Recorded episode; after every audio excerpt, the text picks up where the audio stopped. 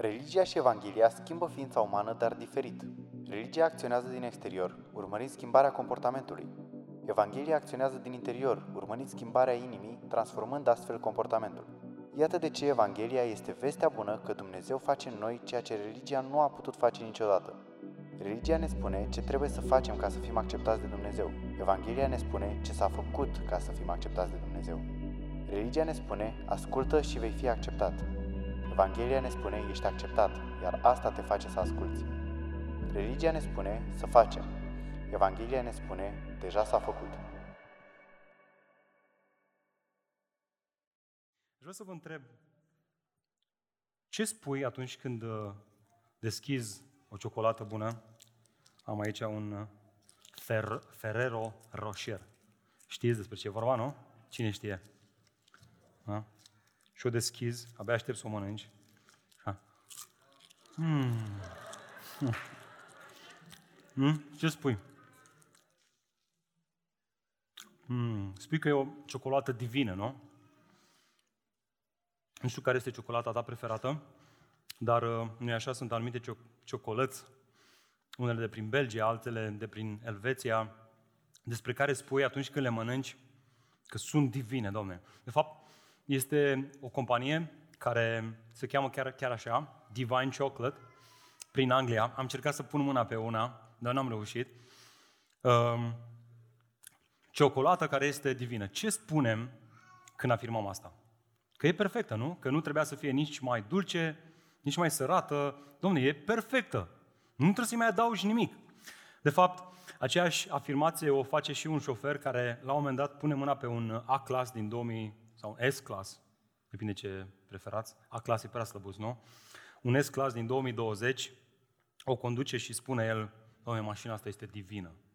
Realmente nu mai e nevoie să-i aduci nicio îmbunătățire, nicio schimbare. Este perfect așa cum este. Lasă așa.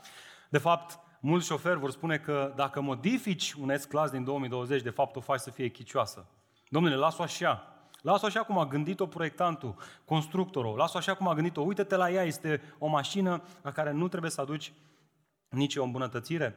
De fapt, noi așa același lucru spunem și despre o mâncare bine gătită. Poate că o face un șef Scărlătescu sau, în cazul meu, un șef Bunistela. Uh, o mănânci și zici, mamă, varza asta călită e, este, este divină. Este, efectiv, nu, nu mai ai nevoie să aduci nicio modificare. Lasă-o așa cum e, că este, este extraordinar. Dar cine a folosit afirmația asta? E divină, da? Sau ești divină. Bărbații fac asta când întâlnesc uh, aleasa inimii lor. Fata asta este divină, e perfectă. Lasă-o așa cum e, a, a făcut-o Dumnezeu perfectă pentru mine. Și mare atenție, nu așa, acestea sunt lucruri omenești dar care li se atribuie caracteristici divine? E bine, dacă unor lucruri omenești le atribuim caracteristici dumnezești, oare cum ar trebui să ni se pară acele lucruri care cu adevărat au o origine divină? Da? Dacă iei un lucru din lumea asta care este perfect și spui, domnule, e perfect, e, e, e, e dumnezeiesc în felul în care a fost făcut, nu mai trebuie să-i aduci nicio modificare, Oare ce ar trebui să spunem noi despre acele lucruri care sunt cu adevărat de origine dumnezească? Acesta este mesajul de astăzi. Avem o Evanghelie dumnezească. Duminica trecută ne-am uitat la faptul că există o singură Evanghelie, o singură cale înspre Dumnezeu, care este descoperită de Evanghelia Harului.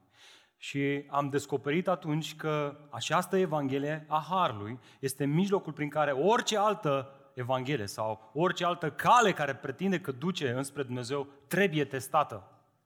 Iată de ce Evanghelia pe care ne-a dat-o Dumnezeu este unică și specială. Ori asta ar trebui să ne, pună, să ne determine să ne punem această întrebare. Când faci o astfel de afirmație atât de categorică într-o lume postmodernistă caracterizată de relativism, care totul este relativ, și ai un credincios care vine și spune, auzi, Evanghelia pe care eu ți-o spun acum este unică. Nu mai este altă Evanghelie. Nu mai este altă cale înspre Dumnezeu.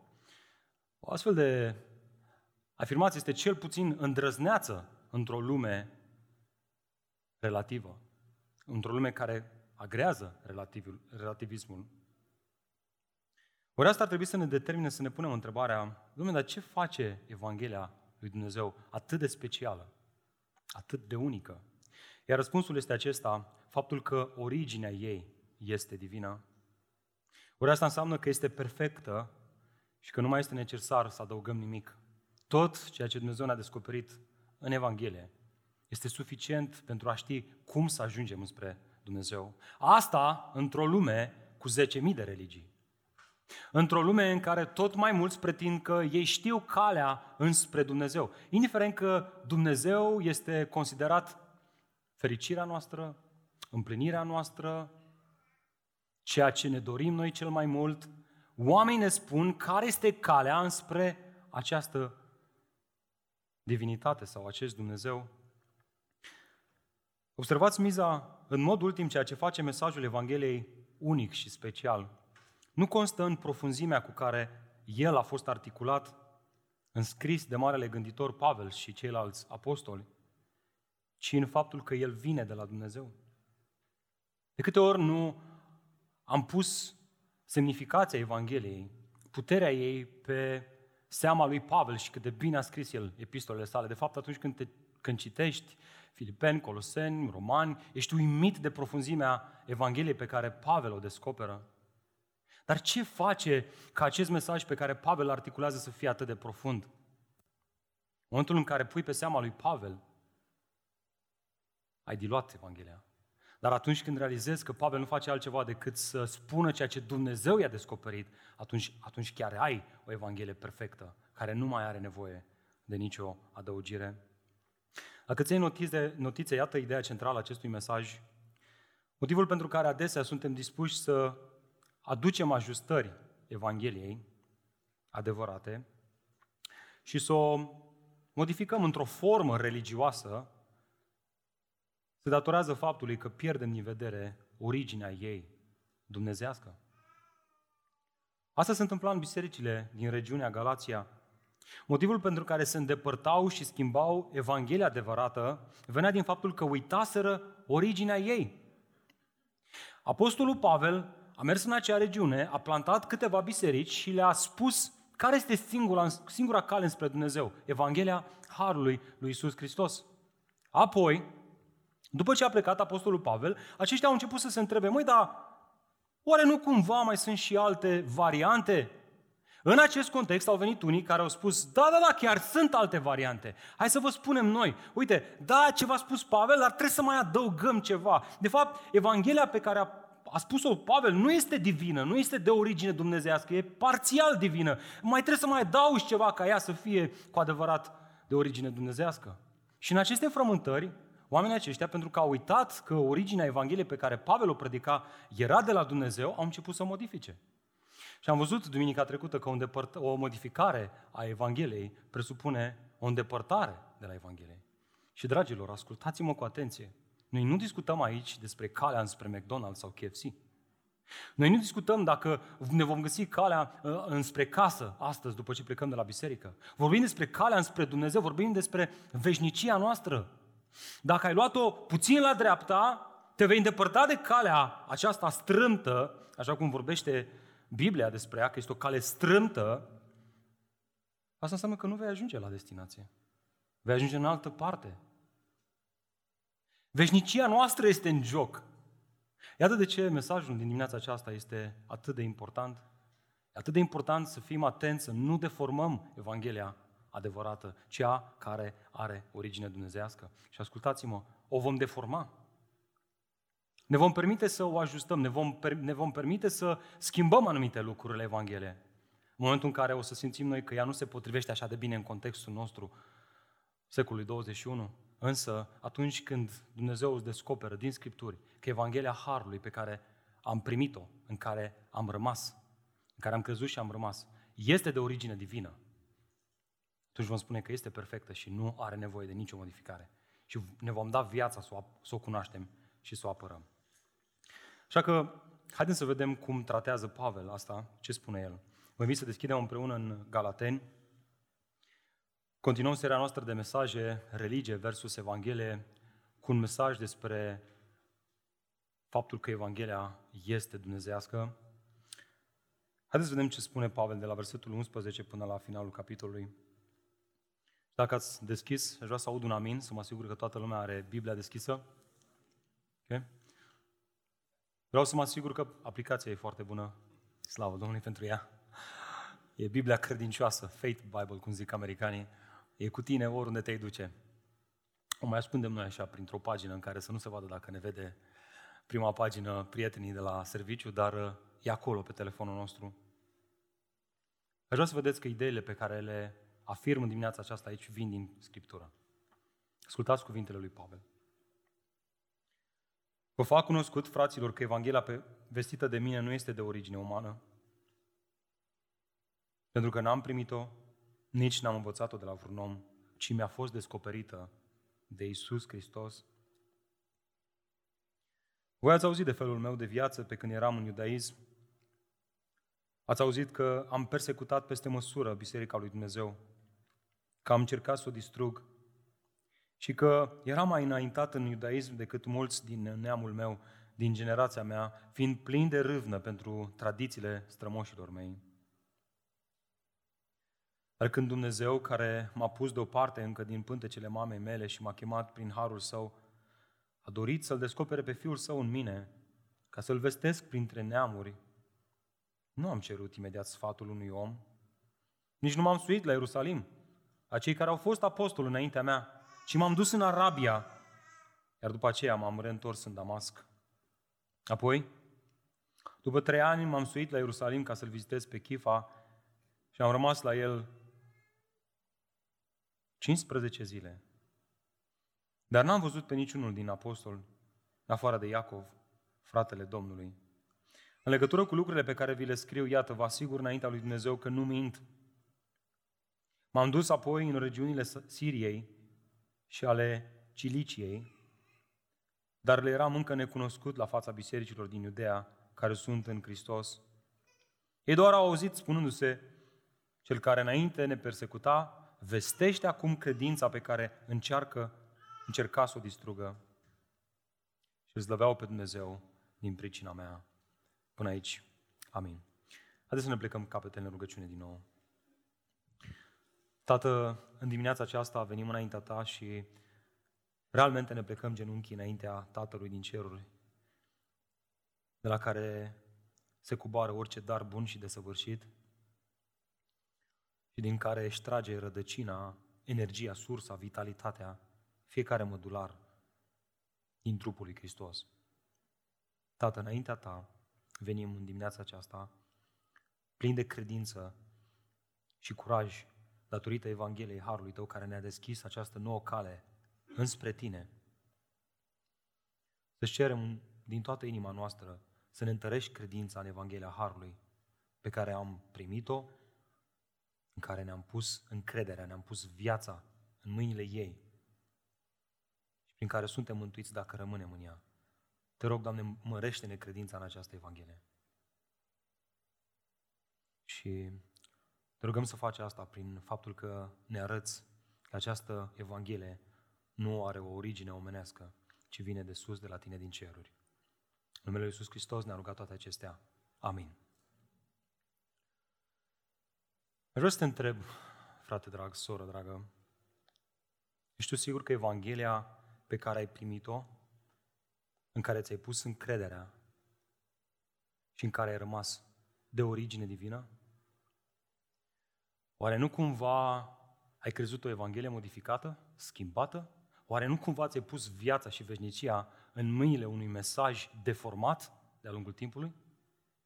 Ești sigur că Evanghelia în care ți-ai pus toată nădejdea este cea reală și adevărată? Asta este întrebarea cu care navigăm în acest text dimineața aceasta. Oare cred eu, Adi Rusnac, o Evanghelie dumnezească? Miza este uriașă și mă rog ca doar Duhul lui Dumnezeu să ne atingă inimile. Dacă suntem cu adevărat credincioși și reali, să ne întărească Domnul credința în Hristos, dacă nu, să fie astăzi momentul în care Dumnezeu declară în dreptul nostru viață și nașterea din nou are loc. Oare cred eu o Evanghelie dumnezeiască? Asta este întrebarea. Iar când mă uit în acest text, văd cel puțin trei răspunsuri. Mai întâi, notează-ți asta. Da, atunci când este cea revelată. Da, este Evanghelia dumnezeiască, adevărată, dacă este cea care a fost revelată. Uitați-vă cu mine în versetul 11. Uităm din nou un text. Vă fac cunoscut, fraților, că Evanghelia vestită de mine nu este de origine umană, pentru că n-am primit-o, nici n-am învățat-o de la vreun om, ci mi-a fost descoperită de Isus Hristos. Înainte de orice, Pavel clarifică faptul că Evanghelia nu este Evanghelia sa, ci este Evanghelia pe care el o vestește. Și da, dacă te uiți în Noul Testament, între toate scrierile lui Pavel, vei vedea că adesea el afirmă că Evanghelia este a lui, dar niciodată ca fiind proprietatea sa intelectuală. El nu încearcă acolo să-și apere copyright-ul, să zică asta este a mea, eu am gândit-o, ci ca fiind, ci încercând să arate că aceasta este un adevăr care a fost încredințat pentru a fi predicat altora. Și pentru a argumenta asta, Pavel apelează la procedeul de negare și afirmare, un procedeu la care și noi adesea apelăm. Spre exemplu, dacă dăm pe la KFC, vom spune, nu este adevărat că am mâncat crispy și cartofi prăjiți, dar este adevărat că am mâncat la KFC. E nevoie să apelezi la procedeul ăsta. Dacă dai pe la KFC și nu mănânci chestiile alea picante, trebuie să clarifici treaba asta, că toată lumea crede că pentru aia te-ai dus. Și asta te determină să întrebi, dar ce ai mâncat, frate? Am mâncat o salată. E, când mergi la KFC și mănânci o salată, e neapărat nevoie să apelezi la un, la un, la un mod de argumentare care cumva să clarifice lucrurile astea. Că e greu să te credem că te duci la KFC pentru salată. Asta face și Pavel aici, pentru a aduce lumină și claritate el folosește acest procedeu de negare și afirmare, arătând două negații și apoi o afirmare. Afirmație. Hai să vedem prima negație. Prima lui negație este asta. Evanghelia nu este produsul minții umane. Uitați-vă în versetul 11, a doua parte. Evanghelia vestită de mine nu este de origine umană. Altfel spus, Pavel nu a stat vreo câteva luni de zile pentru a inventa o teză de doctorat bine scrisă, bine argumentată, foarte atrăgătoare pe care să o pună apoi în scris și să o dea mai departe altora. Nu, ceea ce el predica și învăța nu venea de la el. Prin urmare, cineva ar fi spus, înseamnă că învățătura pe care el o dă mai departe, departe a primit-o de la alții. Ori asta îl conduce la a doua negație. Iată, Evanghelia nu este rezultatul tradiției. Versetul 12, prima parte. Pentru că n-am primit-o, nici n-am învățat-o de la vreun om. Evanghelia pe care o predica Pavel nu a trecut prin mai multe mâini înainte de a ajunge la, la bisericile din Galația, ci ea se afla în forma ei pură, inițială. Și noi așa, poate că am auzit și noi astăzi afirmația asta.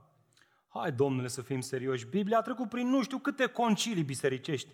În mod sigur au modificat-o ăștia, zicem noi la București. Prin urmare, nu este credibilă. Nu mai avem forma ei pură. E bine, exact o astfel de afirmație corectează Pavel. Da, e adevărat. Evanghelia predicată de Pavel a trecut printr-un conciliu bisericesc. Cel de la Ierusalim, primul. Dar ascultați, în urma conciliului, Evanghelia predicată de Pavel nu a fost modificată, ci a fost confirmată, a fost validată. Oamenii aceștia au venit și au spus la unison, da, asta este Evanghelia adevărată, Pavel. Faci o treabă bună, dă înainte, predică-L pe Hristos neamurilor. E bine, dacă nu asta este Evanghelia, astea sunt negațiile, asta te va face să-l întrebi pe Pavel, bine Pavel, atunci de unde ai tu această Evanghelie? Dacă nu e de la tine și nu ai primit-o de la alții, fratele meu, de unde o ai? Spune-ne! Și afirmația este asta. Evanghelia este revelația lui Dumnezeu, versetul 12 în continuare. Ci, vedeți contrastul, ci mi-a fost descoperită de Isus Hristos. Așa a intrat Pavel în posesia Evangheliei prin descoperire dumnezeiască. Pavel folosește aici, de fapt, grecescul Apocalipsis, care se mai traduce cu dezvăluire sau revelare. Iar acest termen era folosit în vremea respectivă cu privire la a da la o parte o învelitoare care păstra ceva ascuns, a dezveli, a descoperi. În felul acesta funcționează și cartea Apocalipsa, în sensul în care sunt anumite lucruri ascunse cu privire la lucrurile viitoare pe care Dumnezeu le-a descoperit, le-a dezvăluit, a dat la o parte această covertură care acoperea lucrurile ascunse ce urmează să se întâmple. I le-a dat lui Ioan și apoi el le-a scris să le avem și noi. Exact de asta a avut parte Pavel. Vă amintiți pe drumul Damascului atunci când Iisus cel înviat i s-a descoperit ca fiind Fiul lui Dumnezeu? Acela este momentul revelației sale, este momentul descoperirii sale. De fapt, în mod literal, expresia din acest verset este prin descoperirea lui Isus Hristos. Ori asta ne sugerează că Dumnezeu nu i-a revelat lui Pavel doar un mesaj cu M mic. Nu i-a dat o carte. I-a luat așa o carte și a spus, Pavel, ia cartea asta și două mai departe. Ci a descoperit mesajul cu M mare, cuvântul cu C mare. Pe Iisus Hristos, cuvântul vieții. Iar această interpretare este susținută de versetul 16. Uitați-vă cu mine cât de clar este Pavel. Să-L descopere pe Fiul Său în mine, ca să-L vestesc printre neamuri. Iată cum s-a întâmplat. Haideți să ne aducem aminte, în timp ce era pe drum și se apropia de Damasc, a strălucit odată în prejurul lui o lumină din cer. L-a căzut la pământ și a auzit un glas care zicea, Saul, Saul, de ce mă persecuți? El a întrebat, cine ești, Doamne? Iisus i-a răspuns, eu sunt Iisus. Și vedem din contextul cărții Faptul Apostolului că primul lucru pe care l-a făcut după această experiență este că s-a dus în sinagogi și l-a predicat pe Iisus Hristos ca fiind Fiul lui Dumnezeu, ca fiind Mesia. Asta a fost revelația lui Pavel. El a descoperit că ceea ce aștepta iudaismul de atâția ani de zile, un eliberator, un mântuitor, un Mesia, era tocmai Iisus Hristos, Fiul lui Dumnezeu trimis în lume. Iar această experiență cu întâlnirea, de, această experiență în care El a întâlnit pe Hristos a fost momentul revelației Lui. Vedeți, fraților, foarte des ne facem vinovați când vorbim de Pavel ca fiind marele gânditor creștin. Nu. Nu asta este definitoriul la Pavel. Faptul că avea o gândire scriptoare. Avea abilități scriptoare de a scrie epistole? Da, categoric, da strălucesc epistolele sale în modul în care sunt scrise. Dar dacă îl întrebai pe Pavel, Pavel, ce este definitoriul la tine? Ce te face pe tine să fii special? El zice, nimic ce vine din mine, ci ceea ce s-a descoperit în mine. Iisus Hristos, Mântuitorul promis, Fiul lui Dumnezeu. Iată lecția pentru noi. În timp ce religiile lumii îți spun ce au mai descoperit ei ce a mai descoperit omul despre Dumnezeu. Auzi, Evanghelia îți spune ce a revelat Dumnezeu omului. E o mare diferență. Este una să spui, am niște gânduri, le-am auzit. Mă gândesc că dacă o să facem lucrurile astea, o să-l facem pe șeful nostru să ne mărească salariul de luna viitoare. Am auzit așa niște gânduri, ne-au venit așa, într-un moment de inspirație, hai să le facem și sigur o să-l facem pe șeful nostru să ne mărească salariul. Este una să spui asta și alta să spui, auzi, ieri a venit șeful la mine, la mare, cel mai mare, și mi-a spus că de săptămâna viitoare ne va mări salariul. Ba mai mult, fii atent, am văzut și tabelul, grila de salarii, am văzut salariile semnate de el cu mâna lui. Eu le-am văzut cu ochii mei. Și auzi, au fost și alți manageri care au stat de vorbă cu șeful mare și același lucru le-a spus și lor. E o mare diferență între cele două, nu? Prima e, nu e așa credibilă. A, o fi, nu o fi, bă, dacă o fi, o fi bine, dacă nu, nu, aia e.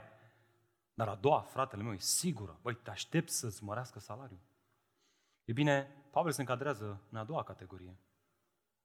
Experiența lui Pavel cu Hristos este cea a unui angajat care stă de vorbă realmente cu șeful și îi spune exact ce se va întâmpla Vedeți, dragilor, izvorul Evangheliei adevărate este chiar Dumnezeu însuși. Noi, credincioșii noului legământ, în creștinism, urmăm o învățătură dumnezească. Una perfectă, completă, desăvârșită. Dumnezeul cerului, creatorul tuturor lucrurilor și al pământului, al cerului și al pământului, a vorbit și noi astăzi ținem în mâna noastră ceea ce El a vrut să ne comunice descoperit în scris, în Scripturi. Ascultă cu atenție. Noi Noi, nu un cult, noi cei care iubim pe Hristos și am descoperit și noi această Evanghelie, în scris, lăsată în această revelație, noi, noi nu urmăm o religie. Noi nu suntem o religie. Noi nu suntem o construcție religioasă umană cu lucruri bune sau mai puțin bune. Noi urmăm adevărul obiectiv, cel revelat de Dumnezeu însuși omului. De ce credeți voi că există atâția creștini anemici, apatici și confuzi din punct de vedere spiritual? Pentru că nu și-au asumat acest adevăr într-un mod personal. Ei urmează o tradiție, ei urmează o religie, așa au primit de la alții. Îi spun cam așa, domnule, așa am fost învățat de mic copil, așa m-am născut, am crescut cu lucrurile acestea. Auzi, sunt evanghelic de trei generații. Sunt ortodox din moși strămoși. O astfel de religie, vedeți voi, nu are nicio putere. Nu are cum să aibă putere. Pentru că dacă asta este ceea ce te definește pe tine, ceea ce tu ai primit din moși strămoși, am mari îndoieli cu privire la ceea ce crezi. Pentru că vine de la oameni. Dar dacă ceea ce crezi și în ceea ce îți pui încrederea, viața, este ceva ce a descoperit Dumnezeu din ceruri și vine de la Dumnezeu atunci, ai toate motivele să fii plin de convingere. Noi nu vorbim despre o religie seacă în care trebuie să faci niște lucruri, ci vorbim despre o relație cu un Dumnezeu care a făcut lucruri pentru noi și care ne-a chemat la o relație cu El. Una caracterizată de supranatural, caracterizată de o transformare supranaturală. De fapt, tocmai cu asta continuă Pavel. Oare cred eu o Evanghelie dumnezească mai întâi? Da, atunci când este cea revelată, și apoi în al doilea rând, da, atunci când este cea care transformă sau cea transformatoare. Uitați-vă cu mine în versetul 13, cum continuă Apostolul Pavel. Voi ați auzit despre felul meu de viață pe când eram în iudaism. Haideți să ne oprim un pic aici. Prin aceste câteva cuvinte, Pavel își descrie starea înainte de convertire, atunci când era un practicant iudeu înrăit. Atunci când viața lui era definită de un spirit religios. Prin urmare, haideți să vedem și noi cum arată acest spirit religios, care ar putea să fie caracteristic și în viața mea și în viața ta. Haideți să folosim ceea ce Pavel descoperă în uh, următoarele cuvinte ca un fel de uh, șablon prin care să ne evaluăm și viața noastră. Iată trei aspecte definitorii la spiritul religios. Mai întâi se manifestă prin fanatism. Versetul 13 în continuare, ați auzit că am, persecut, am persecutat peste măsură Biserica lui Dumnezeu, că am încercat să o distrug. Expresia peste măsură sugerează violență, chiar sălbăticie. O sălbăticie cu care, sălbăticia cu care Pavel căuta realmente eliminarea credincioșilor și a Bisericii lui Hristos. Cartea Faptelor Apostolilor descrie modul în care Pavel mergea din casă în casă pentru a-i găsi pe creștini, pentru a-i aresta și pentru a-i arunca în temniță, în închisoare. Ba mai mult, când aceștia erau condamnați la moarte, el era cel care își dădea aprobarea, votul împotriva lor. Ba mai mult, adesea le ținea hainele, le păzea hainele, hainele celor care aruncau cu pietre în creștini și îi omorau. Observați? Un atașament și un zel exagerat pentru o religie care se evidențiază printr-o totală intoleranță față de adversari. Un spirit religios pe care îl vedem și noi astăzi, poate chiar între evanghelici. Unul fanatic, dacă nu crezi ca mine, să dispari, te-am eliminat. Gândiți-vă la Apostolul Pavel. Acesta era el înainte de convertire, iar după convertire, în Filipeni, se vorbește despre Pavel care auzea că sunt unii care predică pe Iisus Hristos din motive greșite. Mai știți ce spune Pavel? Păi să facem un conciliu și să închiziți tată. Îi ardem părul pe toți ăștia. Nu, zice, ce-mi pasă mie? Dintr-un motiv sau altul, Hristos este predicat. Ce, ce diferență? Ce diferență? Asta nu înseamnă că Pavel lăsa ca Evanghelia să fie compromisă. Nu, el nu făcea asta niciodată. Din contra, când Evanghelia era distorsionată, el acționa, dar nu într-un spirit religios, ci într-un spirit în care apăra adevărata Evanghelie curată. Mai mult, iată un alt aspect definitoriu la spiritul religios se manifestă prin performanțe religioase. Versetul 14, prima parte. Și că eram mai înaintat în iudaism decât mulți din neamul meu, din generația mea. Pavel fusese crescut în cea mai strictă partidă a religiei iudaice, cea a fariseilor. Și fusese elevul marelui Gamaliel, marelui învățător Gamaliel. Asta îl făcea o tânără speranță care strălucea la Ierusalim. Pavel manifesta un devotament atât de mare încât îi depășea pe cei mai mulți din neamul său și din generația sa. Observați, spiritul religios se manifestă în competiție și în comparație cu alți oameni, nu cu Dumnezeu. Obiectivul este să performezi mai bine și mai mult decât toți din jurul tău, în acele obiceiuri agreate de cei din jur. De câte ori am văzut asta și noi în mediul evanghelic? Oameni care dau din coate și fac tot ce pot ei să ajungă și ei cumva în față, dacă se poate. Ăsta este spiritul. Vrei să fii și tu validat prin ceea ce faci. Vrei să livrezi, vrei să oferi, vrei să faci. Și apare această competiție nebună în contextul Bisericii lui Hristos la care te uiți și spui, băi, ăștia au luat o razna. Ce au de împărțit? Ce au de împărțit între ei? Că de fapt ei au de împărțit cu cei de afară.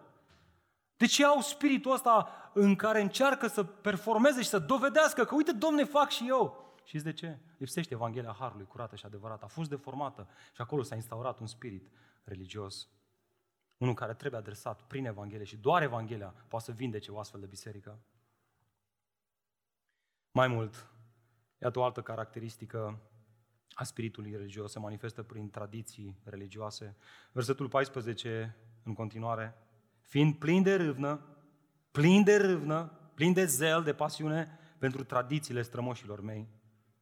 De fapt, expresia aceasta, tradițiile strămoșești, ascultați cu mare atenție, nu trebuie echivalată cu Vechiul Testament. Ea denotă mai degrabă prescripțiile religioase promulgate de către farisei. Vă mai aduceți aminte ce spunea Iisus despre aceștia? Că desfințau legea lui Dumnezeu prin obiceiurile lor omenești. Nici voi nu intrați în împărăția lui Dumnezeu și nici pe alții nu lăsați. De ce? Din cauza obiceiurilor voastre. Ați deformat revelația lui Dumnezeu în ceea ce vi s-a părut vouă potrivit.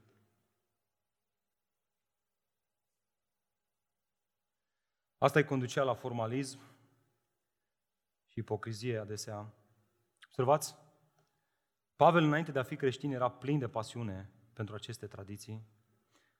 Asta era starea lui Pavel înainte de convertire. Pavel nu fusese tipul de om căldicel, care mergea la două capete. El putea băga mâna în foc cu privire la convingerile sale iudaice. Și săptămâna asta am dat de un citat, o descriere a lui John Stott, pe care o face ca să-l prezinte pe Pavel înainte de convertire. Iată ce spunea el.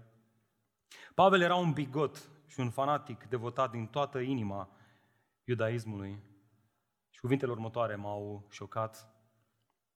Un om aflat într-o asemenea situație mentală și emoțională nu este dispus să se schimbe și cu atât mai mult să fie schimbat de alți oameni. Și de fapt, în perioada asta am ocazia să stau de vorbă cu cineva care vine dintr-un astfel de mediu, extrem de religios. Atât de mult țin la tradiția asta ortodoxă. Cum, domne, să, să mergi la pocăiți? Deci, ideea asta că ai putea să mergi la pocăiți, îi scoate din minți. E o trădare. De ce? Pentru că acolo nu este viață cu Hristos, este o viață trăită pentru un Hristos. Într-o formă a ei foarte religioasă, care se concentrează pe ce faci, nu pe cine ești în Hristos. Scenariul acesta că Pavel, propovăduitorul legii, va ajunge să propovăduiască neamurilor Evanghelia Harului, una gratuită, care se primește fără lege, era efectiv ceva imposibil din punct de vedere uman. Un om ca el, cu ascensiunea pe care o avea, cu viitorul strălucit pe care îl avea înainte, cu convingerile sale de fier, nu avea cum să devină dintr-o dată un predicator al Harului, al lui Hristos și al neamurilor mai ales al neamurilor. De aceea, schimbarea sa era posibilă doar prin intervenția transformatoare a lui Dumnezeu. Nu la întâmplare, despre asta vorbește Pavel în continuare. Uitați-vă în versetul 15 cât de frumos continuă el. Observați contrastul? Observați aceste cuvinte pline de har, dar ăsta eram, ăsta eram eu. Dar când Dumnezeu, care m-a pus deoparte încă din pântecele mamei mele, Și m-a chemat prin harul său, a dorit să-l descopere pe fiul său în mine. Observați, observați contrastul evident între versetele 13, 14 și 15, 16. Uitați-vă în text. Dacă în 13, 14 Pavel este subiectul, eu am făcut, eu am fost, eu am dres, eu aveam perspectivele astea, vorbea numai despre el și cine era el în iudaism. Observați acum cine este subiectul după dar când Dumnezeu, după această intervenție supranaturală a Dumnezeu, m-a pus deoparte, m-a chemat prin harul său, a dorit să-L descopere pe Fiul Său în mine. Altfel spus, tot fanatismul, toate performanțele și toate tradițiile religioase nu au putut să se împotrivească intervenției miraculoase a lui Dumnezeu. Și asta este multă speranță pentru fiecare dintre noi. Dacă sunt persoane pentru care plângem din jurul nostru, pentru care am vrea să le vedem mântuite, poate că sunt copiii noștri, poate că sunt părinții noștri, noi avem o singură soluție. Nu să ne încordăm mușchii. Nu să demonstrăm că avem noi un argument mai puternic, o pledoarie mai deșteaptă în favoarea creștinismului. Avem un singur lucru de făcut. Să predicăm Evanghelia, să punem genunchii jos, ca Dumnezeu să intervină în viața lor într-un mod transformator. Iată lecția pentru noi. În timp ce religiile prezintă o schimbare prin formare, Evanghelia dumnezeiască predică o schimbare prin transformare. Adevărul este că iudaismul a reușit să-l formeze pe Pavel. Este cât se poate de evident. Pentru că, da, este adevărat, religia schimbă ființa umană. Adesea noi în creștinism spunem, nu, domne, nu are cum, religia nu schimbă, doar Hristos schimbă. Nu e adevărat. Și religia schimbă ființa umană. Nu asta este diferența dintre noi, credincioși evanghelici, și celelalte religii. Că noi avem acea schimbare care chiar se întâmplă, la voi nu se, se întâmplă nimic, ba se întâmplă și la ei. Uneori se întâmplă mai evident decât la noi. Nu asta este diferența. Diferența o face că una este prin formare, prin abilitățile tale puternice și alta este prin transformare, prin intervenția miraculoasă a lui Dumnezeu. Și înainte de a vedea din text cum arată această schimbare pe care poate mulți dintre noi în dimineața aceasta o doresc și se roagă și tânjesc să apară în viața lor? Dați-mi voie să afirm asta. Probabil că una din cele mai mari probleme în creștinism este că nu avem o înțelegere biblică a schimbării pe care o face Evanghelia. Mixăm lucrurile, le amestecăm, le zăpăcim de cap. Nu vedem clar cum apare, Domnule, schimbarea prin Evanghelie. Haideți să vedem un text cum apare. Dacă vă luați notițe, notați-vă ideile astea și rumegați la ele zilele următoare. Iată schimbarea prin transformare pe care o face Evanghelia. Mai întâi, aceasta presupune o inițiativă dumnezească. Este primul lucru. Ia uitați-vă în text. Să vedeți că nu sunt ideile mele. Versetul 15, prima parte. M-a pus deoparte încă din pântecele mamei mele.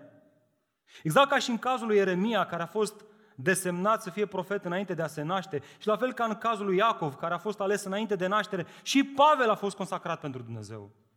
Și atenție mare! În aceste versete, Pavel nu vorbește despre alegerea lui ca și apostol doar. Vorbește despre asta categoric, da. Dar mai întâi vorbește despre faptul că el a fost ales să-i se descopere în el persoana lui Hristos, că lui s-a arătat har, harul de a-L cunoaște și el pe Hristos.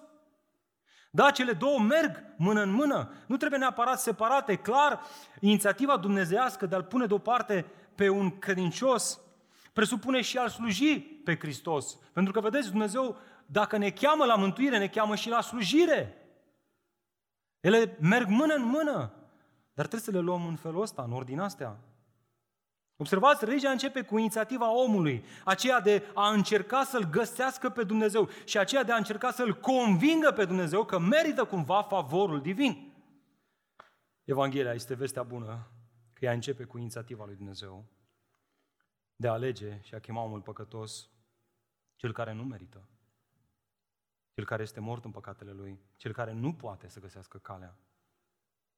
Nu la întâmplare, Pavel continuă chiar cu asta, și anume că această schimbare transformatoare presupune și o chemare dumnezească. Uitați-vă în versetul 15 în continuare.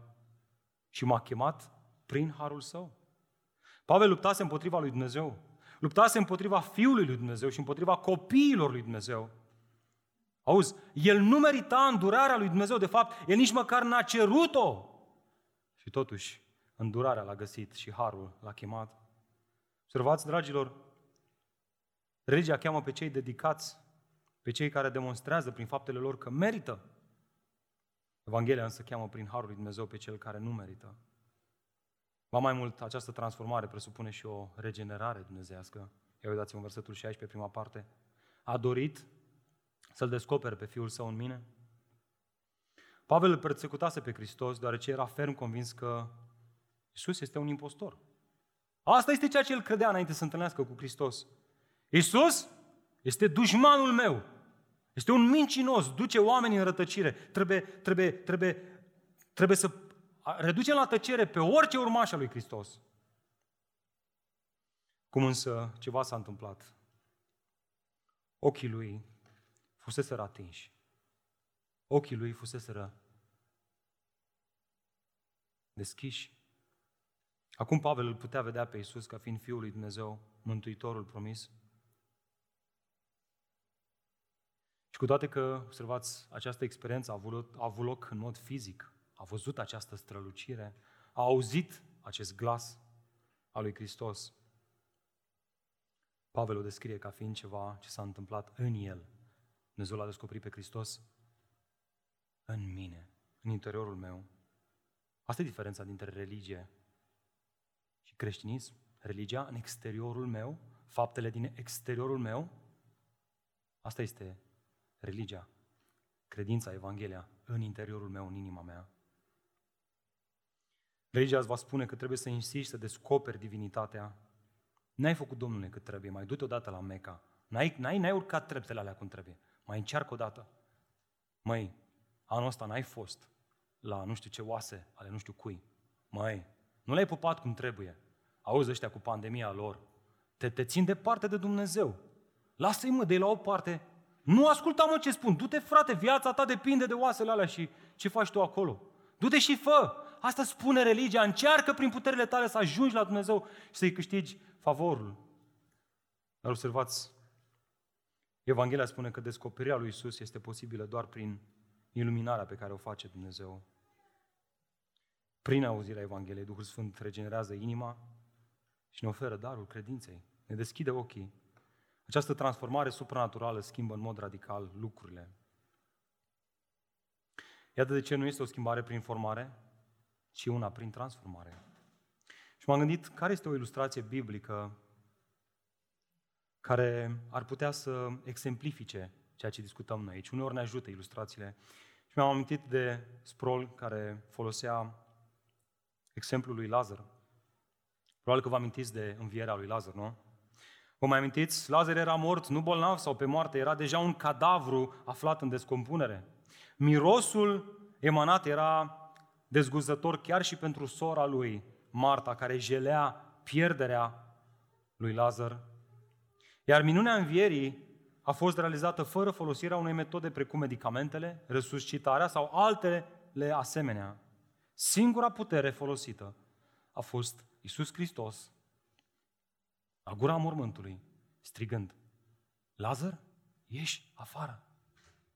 Asta a dus puls în inima lui Lazar. Asta a dus viață în inima lui Lazar. Asta l-a făcut pe Lazar să iasă afară din mormânt. Iată, Lazar, vino afară, a strigat Hristos.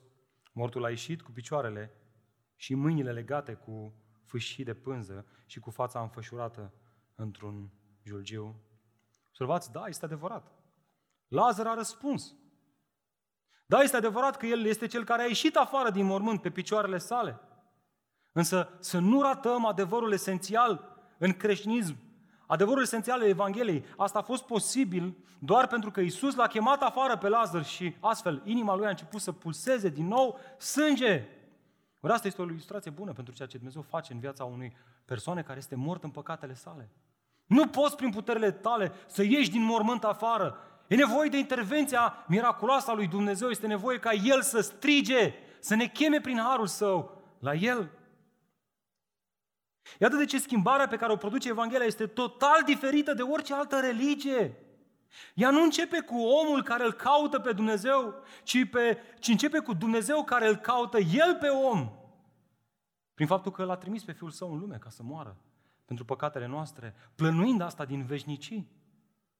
Un Dumnezeu care nu doar că spune omului ce să facă, dar îl și face doritor să împlinească ceea ce el cere. Am putea spune, el ne cheamă să zburăm și ne oferă și mecanismul să zburăm. Ne dă și abilitatea spirituală să împlinim poruncile sale. Câți dintre noi nu au auzit prieteni sau apropiați care spun, după ce au fost regenerați, băi frate, băi nu știu ce s-a întâmplat cu mine, băi eram în trafic și nu mă mai enervam.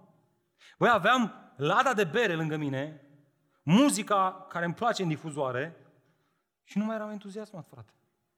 Nu mă mai încântam, nu mai îmi plăcea. Aveam berea cea mai bună în frigider și o puteam lua și să mă îmbăd dacă vreau. Păi și nu mai vroiam. Și mă întrebam, dar ce vreau? Și mă gândeam, băi, mi-ar plăcea să fiu cu frații la biserică, să studiem cuvântul, să ne rugăm. Mi-ar plăcea să vorbesc despre Isus cu alții. Observați? Asta, asta prezintă Evanghelia, o transformare supranaturală, nu o formare naturală prin puterile noastre. Și atenție, că aici fac pasul următor. Unii și zic, bă, păi dacă nu mă pot schimba, înseamnă că Dumnezeu nu intervine în viața mea. Nu, Dumnezeu a intervenit dacă cu adevărat ești credincios în viața ta, ți-a dat viață, ți-a dat dorință și acum te cheamă la un proces de sfințire în care tu să fii activ, să-ți duci cu frică și cu tremur mântuirea până la capăt, să te împotrivești păcatului. Dar nu pentru că așa ți-a venit ție dintr-o dată, ci pentru că Duhul lui Dumnezeu ți-a pus în inimă. Vedeți, motivația face diferența. Motivația pentru care eu încerc să trăiesc sfânt nu este ca biserica să mă valideze, frate, și pe mine odată, că nu mă bagă ăștia în seamă la biserică. Nu știu care e treaba. Tu vreau și eu să mă bag în seamă pe aici, dar nu mă bagă nimeni în seamă. Nu asta este motivația credinciosului noului legământ. Și el zice, ce a făcut Dumnezeu în viața mea este supranatural. Mie nu mai, nu mai găsesc plăcerea în felul acela vechi. Dumnezeu m-a smuls din lumea aceasta întunecată și m-a strămutat în, în era viitoare care începe de aici, de pe pământ.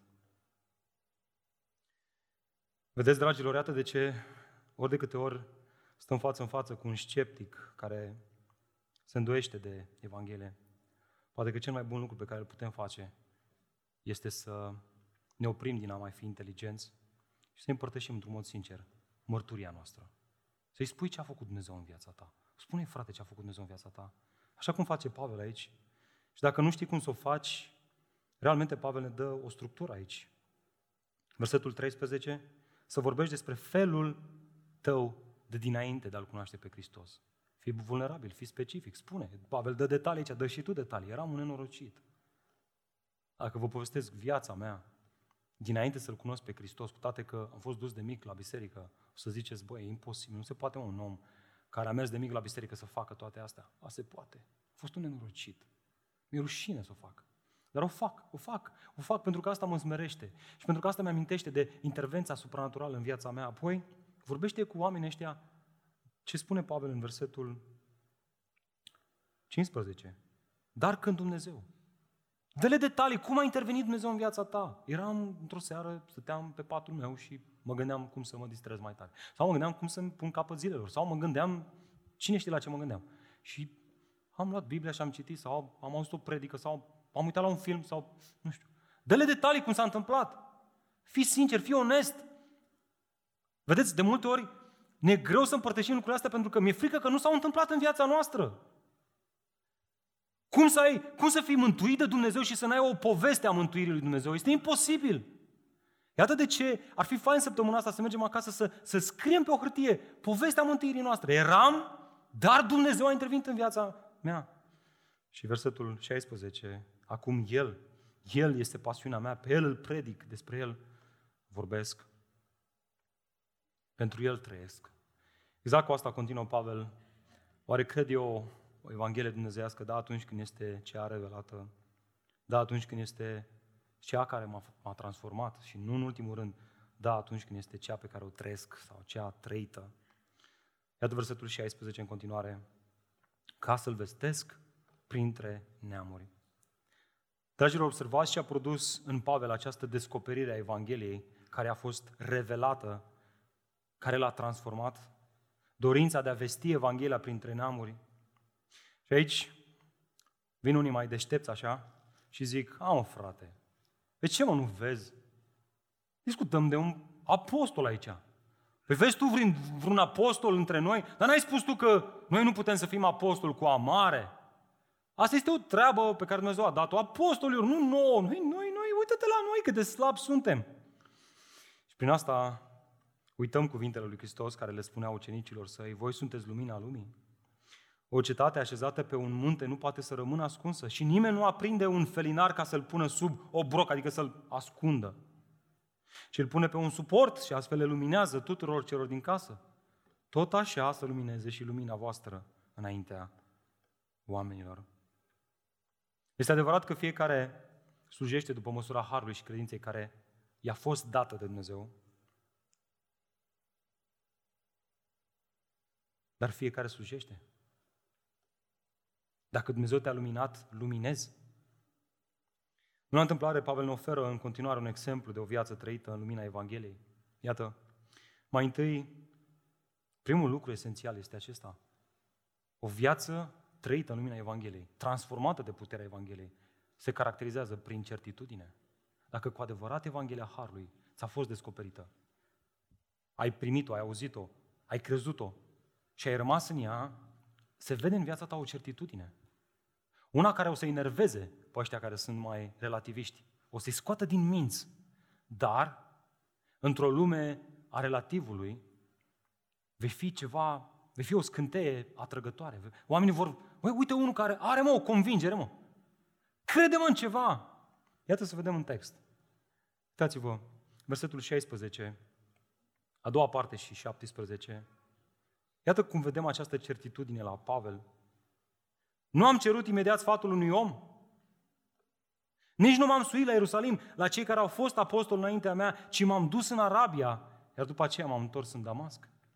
Expresia aceasta, a cere sfat cuiva, înseamnă a te consulta cu cineva. E bine, Pavel nu căuta să-și, să-și legitimizeze revelația, nu căuta ștanța apostolilor din Ierusalim peste ceea ce Dumnezeu i-a descoperit.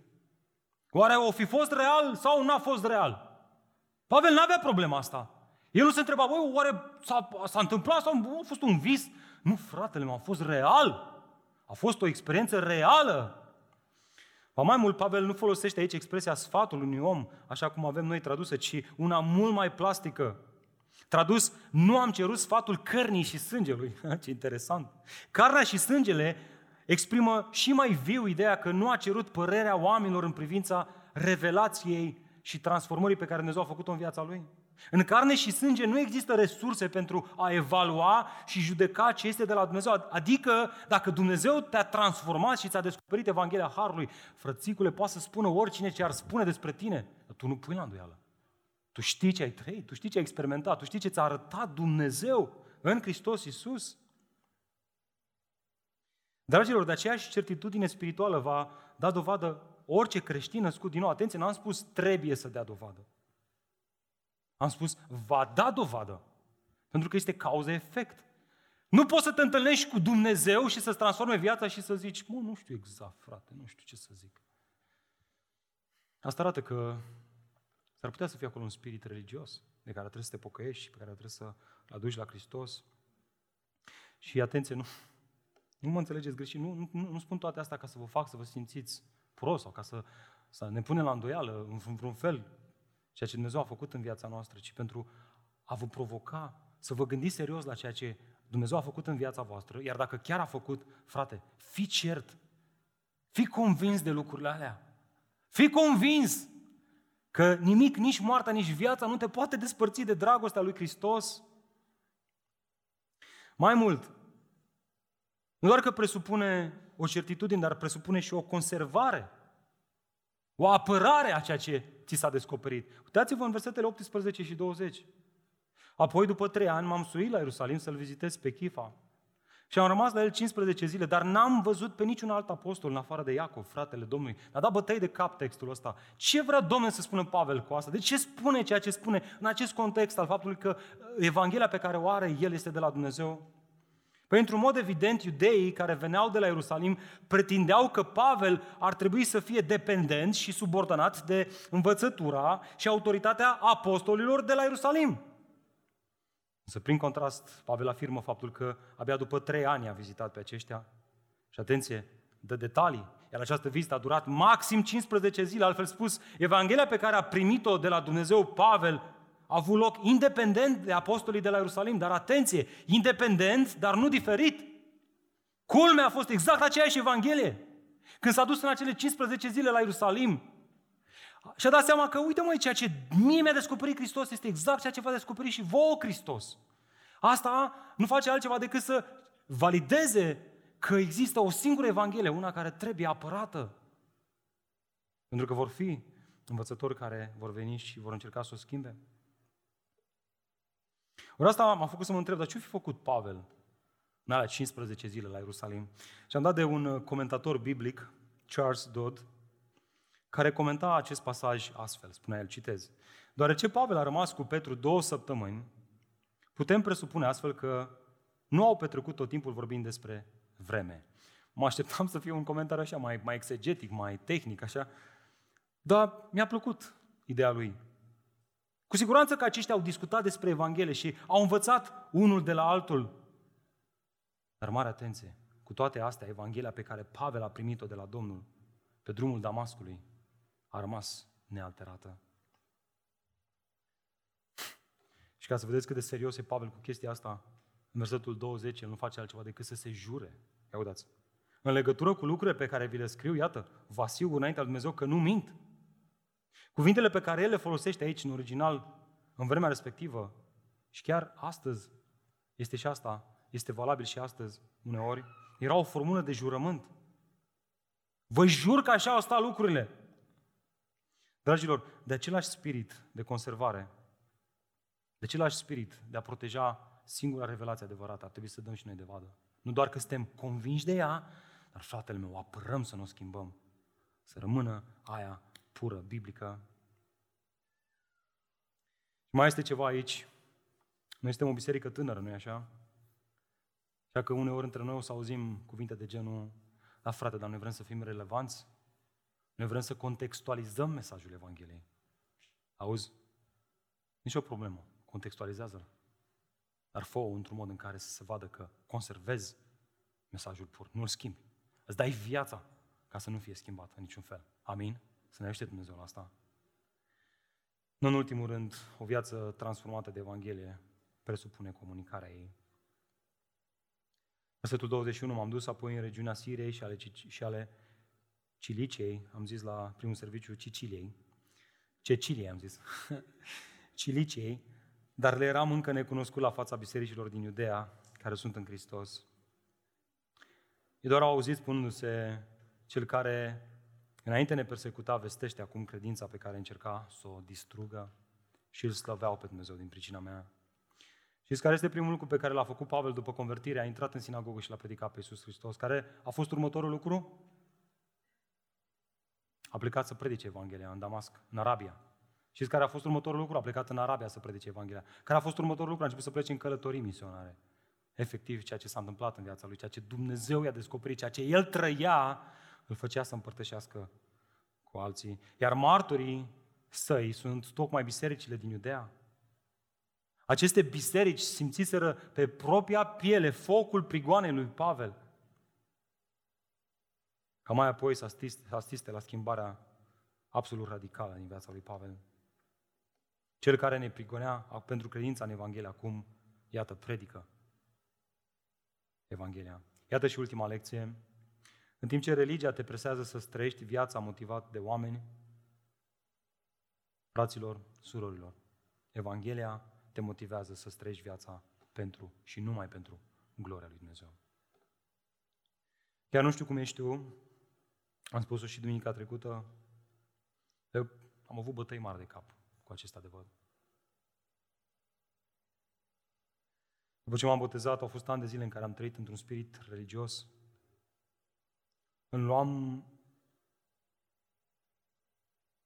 confirmarea că sunt pe calea lui Dumnezeu prin performanțele pe care le livram în contextul bisericii. Și asta mi-a dat mari bătăi de cap. Am trecut prin depresii foarte mari, pe care nu le-am împărtășit cu nimeni. Eram vesel, eram bucuros, când mă vedea la biserică. Dar când venea cina în dreptul meu, nu mă apropiam, nu puneam mâna pe ea. Că mă gândeam, n-am livrat cât trebuie în ultimele săptămâni. Și ce arată asta? Arată spiritul religios în care mulți dintre noi am fost crescuți.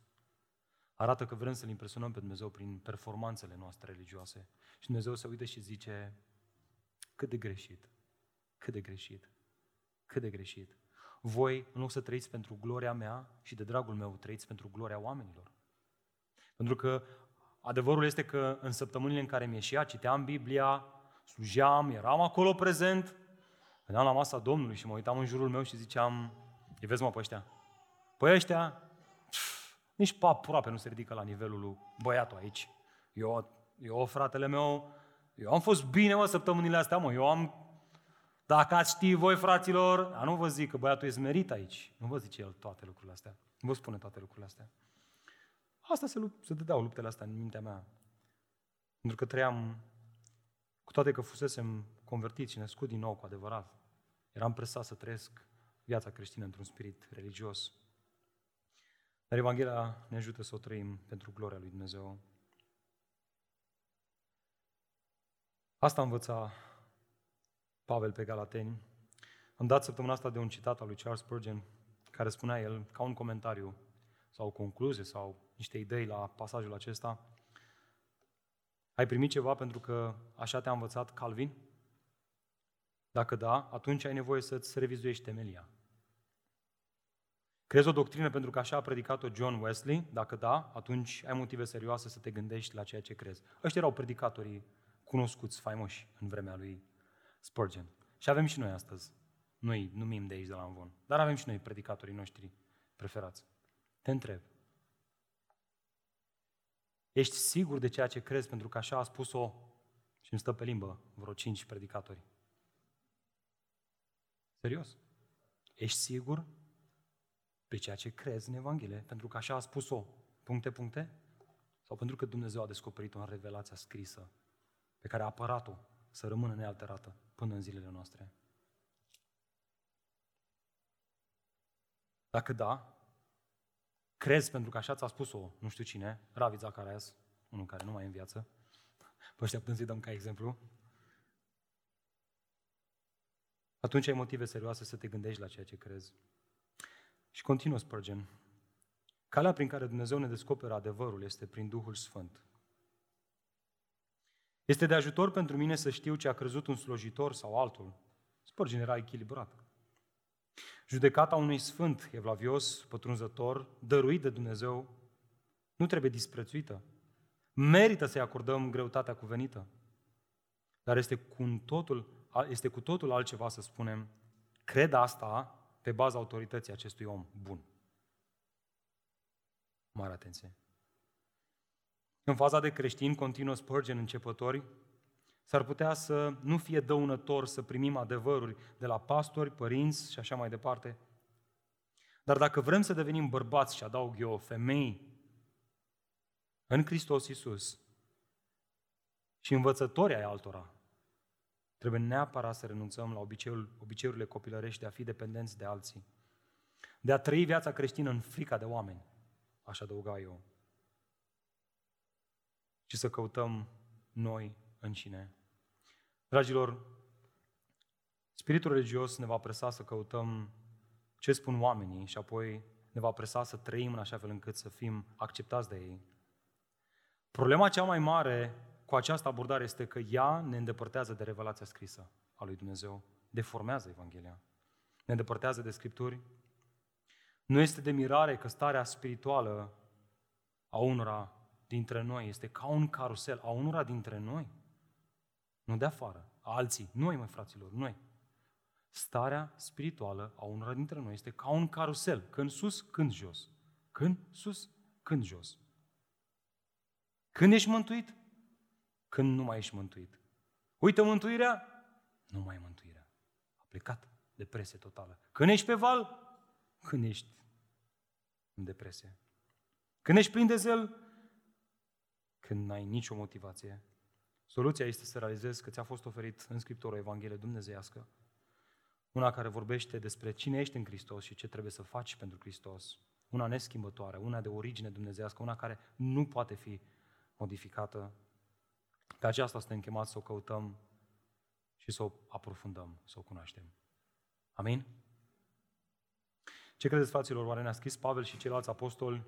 Ce ne-au scris ei este rezultatul minții unor oameni? Da sau nu? Las pe tine să răspunzi la întrebarea asta și mă rog ca Duhul lui Dumnezeu să vină aproape de inima ta și să valideze că nu este scris de Dumnezeu. Este cuvântul veșnic al lui Dumnezeu. Haideți să ne plecăm capete în rugăciune. Tată, înaintea ta venim în dimineața aceasta și îți mulțumim din toată inima pentru bogăția pe care o găsim în cuvântul scris, revelat, veșnic. Doamne, trebuie să ne oprim să mulțumim. Este cea mai păstrată carte istorică de-a lungul timpului. Mii de copii care validează că conținutul ei a rămas nealterat. Și, Doamne, știm că acest lucru, acest fapt istoric este adevărat, nu pentru că au fost niște copiști care și-au făcut treaba bine, ci pentru că Tu, în providența Ta, ai supravegheat că ea să rămână, ca să rămână nealterată până la noi. Te rog, Doamne, mărește-ne credința în Evanghelia Harului Tău, Aștept să ne definim viața creștină prin prisma modului în care o face Evanghelia Harului. Și aștept, Doamne, ca și biserică, să nu ne, nu ne depărtăm nici un pic, nici la stânga, nici la dreapta. Ori asta, Doamne, ne face să răspundem în dimineața aceasta cu închinare. Cei dintre noi care am fost născuți din nou și cărora ni s-a descoperit Evanghelia Harului, Doamne, în dimineața aceasta ne întoarcem să-ți mulțumim că ești un dar măreț. Iisus este un dar măreț. Salvatorul nostru, Cel care a venit să ne arate calea, adevărul și viața, drumul înspre Tatăl, singurul drum înspre Tatăl. Doamne, despre asta am vrea să cântăm în dimineața aceasta ca un mod prin care ne întoarcem, noi copiii tăi răscumpărați de tine, ca să-ți dăm slava și gloria